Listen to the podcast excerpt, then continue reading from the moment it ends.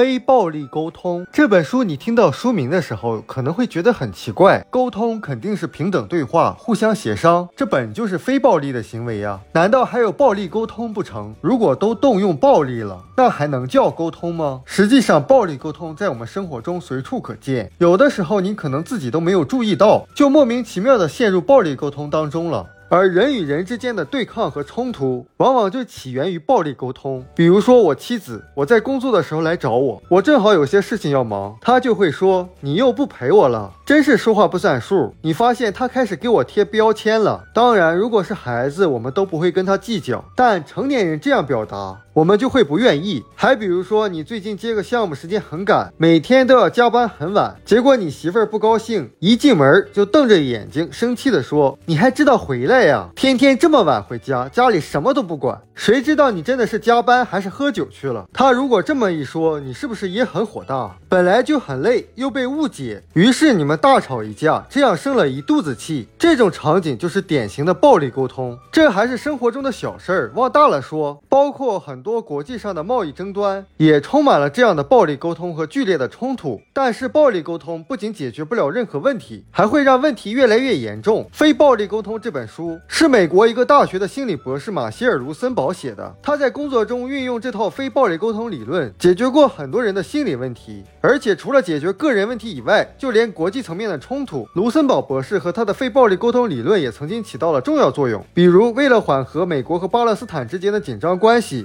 卢森堡博士应邀去巴勒斯坦做了一场演讲。当时台下的很多巴勒斯坦人就痛骂卢森堡，让他滚出去。结果，卢森堡博士通过自己的非暴力沟通，不仅稳住了局面，而且演讲结束后，原本痛骂他的巴勒斯坦人。竟然邀请他去家中做客，像这种通过沟通来解决剧烈冲突的经典案例，会让你深深感受到沟通的巨大能量。平等的交流是怎样变成暴力行为的呢？有四个原因，分别是道德批判、进行比较、回避责任和强人所难。道德评判的意思有点像是用自己的价值观给别人贴标签，比如你很爱干净，每次上班的时候都要擦桌子，可你同事对自己要求不高，一星期擦一次，你心里就暗暗给小王贴上了邋遢和懒惰的标签。贴标签就是道德评判，这一刻你的偏见就产生了，这种偏见会阻碍你和同事进行平和的交流。就是说，如果你进行平和的交流，应该怎么说呢？小王，我发现你一个礼拜才擦一次桌子，你看咱办公室窗户。不密封，灰太大，桌子上灰太多，对身体也不好。你每天擦一次会更好。这样的表达方式就能够体现你的关心。但如果你已经给小王贴上邋遢、懒惰的标签，你可能会说：“小王，你也太懒了，桌子这么脏，能坐下去吗？赶紧擦擦吧。”会发现，正因为贴标签这样的道德评判，让你原本的关心变成了责怪，而责怪其实也就是一种暴力行为。